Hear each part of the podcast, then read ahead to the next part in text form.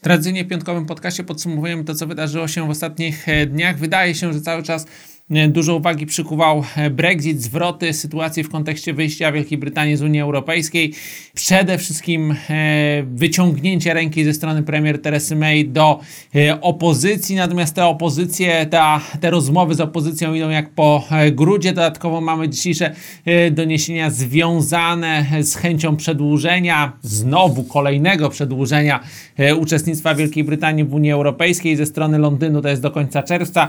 Bruksela sugeruje, że do kwietnia przyszłego roku to oczywiście jest bardzo trudne do przełknięcia e, przez eurosceptycznych e, torysów, także te targi będą e, się utrzymywać. No oczywiście cały czas istnieje zagrożenie przed terminowymi wyborami, niepewnością polityczną zdezorientowaniem przedsiębiorców, gospodarstw domowych itd., tak itd. Tak Co dalej e, z Brexitem, jak to się wszystko zakończy, kiedy ta polityczna batalia wreszcie dobiegnie końca i inne tematy, które nie są związane z wyjściem z Unii Europejskiej będą e, dominować. Także to można powiedzieć, że było główną informacją. Dodatkowo oczywiście znowu mieliśmy e, słabe dane z Niemiec, tragiczne ze strony zamówień bez rewelacji, jeżeli chodzi o produkcję przemysłową, chociaż biorąc pod uwagę y, słabe zamówienia, można stwierdzić, że to było jakieś pozytywne zaskoczenie. W rezultacie kończymy y, tydzień w okolicach y, poziomu 1.12, 1.12.50 w tym e, przedziale i wydaje się, że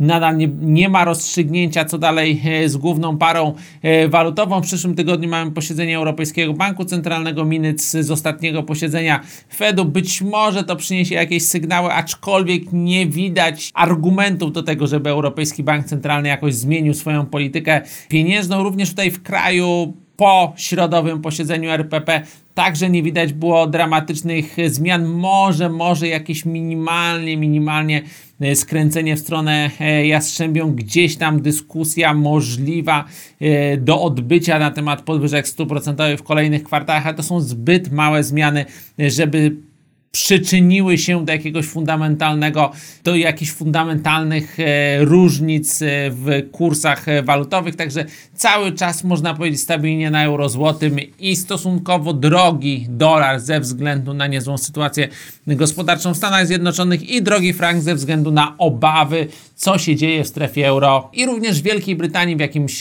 stopniu.